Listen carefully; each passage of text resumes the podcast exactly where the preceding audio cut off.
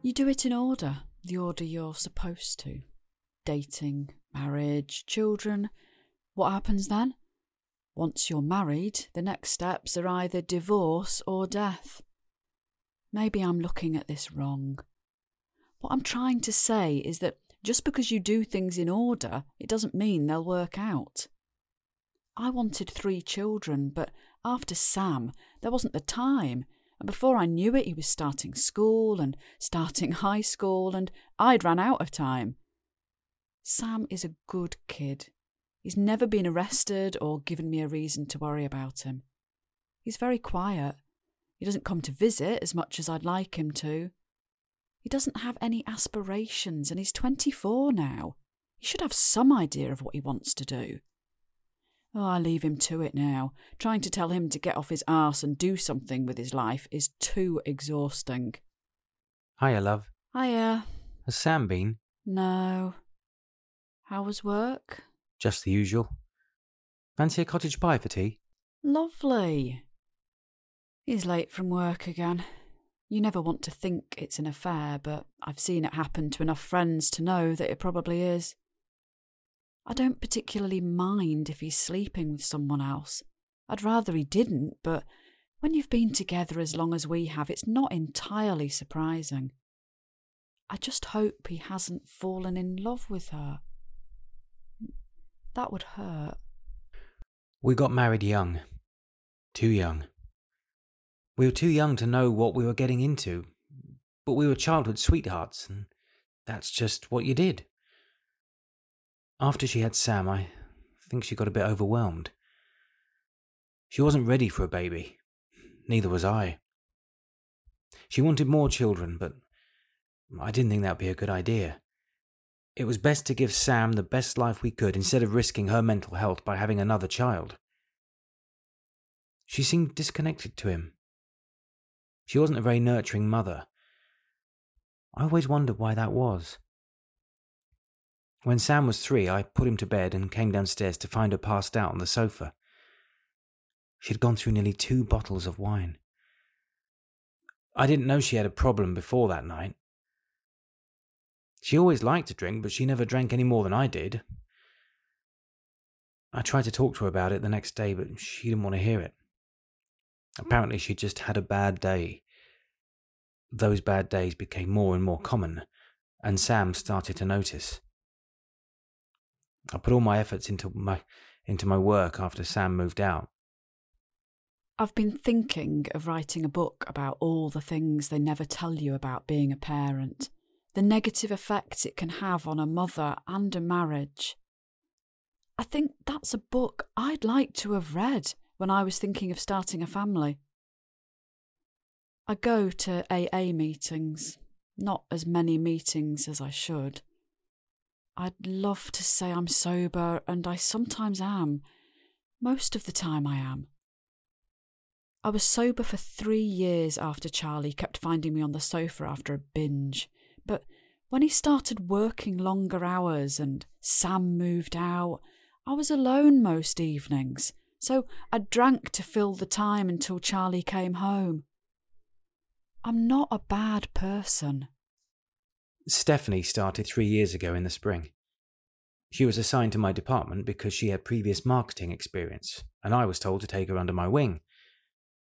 I did take her under my wing, and I took her out for dinner, and bought her a drink, and I took her to a hotel room. I've tried to end it. I have tried to do the right thing, but when I think about what I have to go home to and what state I might find Tessa in, and Stephanie is there in a tight dress with her hair down, it's hard to say no. She makes me feel young again. I worry Tessa knows. I worry about how I'd tell Sam if it ever came out. My father is having an affair, and he thinks I don't know. I'm angry about it, but I also don't blame him. My mother can be impossible. He gave me a lift from the station one day, and I could smell perfume. There were two coffee cups and the cup holders, and an empty packet of crisps on the back seat floor. There were salt and vinegar crisps. My father is allergic to vinegar. That was my first clue. I wanted to gather more evidence before I confronted him.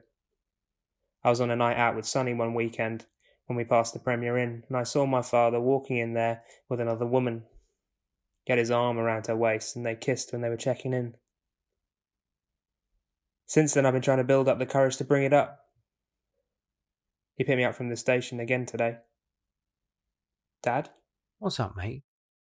I've got something to ask you, and I want you to be honest with me about it. Of course.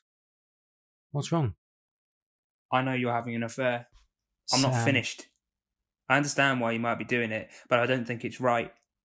I think you should be spending more time focusing on helping mum instead of going to a Premier Inn with someone that looks young enough to be your daughter.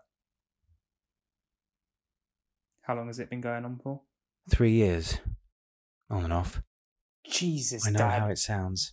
Is being at home really that bad? I've tried to stop it, Sam. I don't care. You have to tell her. I know. She probably already knows. Her memory isn't what it was. She can barely remember what she did last week. Help her then. If you keep leaving her alone, she's only going to get worse. There's nothing stopping you visiting her more. I have a job. I understand that. This isn't about me. Tell her. Sam was right, of course he was. He was staying for the weekend, so I thought now was a good time to come clean because if she did throw me out, at least she'd have Sam home to help her. She knew. I know.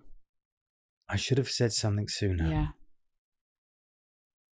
Do you think we can fix this? Whatever it is that's gone wrong. I don't want to hurt you or Sam. Would it help if I got sober?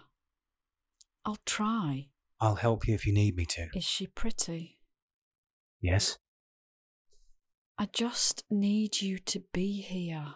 I'll be here. And we need to communicate. We've never been good at that. Well, there's no time like the present. No, Fancy a brew? I'll make it.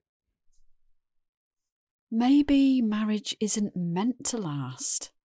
Maybe it just gets harder the longer you're with someone. But if there's one thing I've got going for me, it's that I'm a fighter, and Sam and Charlie are worth fighting for. Stephanie took it better than I thought. Turns out she was sleeping with most of the department. I should have guessed. Maybe things won't work out. Maybe the damage has been done, but but I think it's worth a damn good try.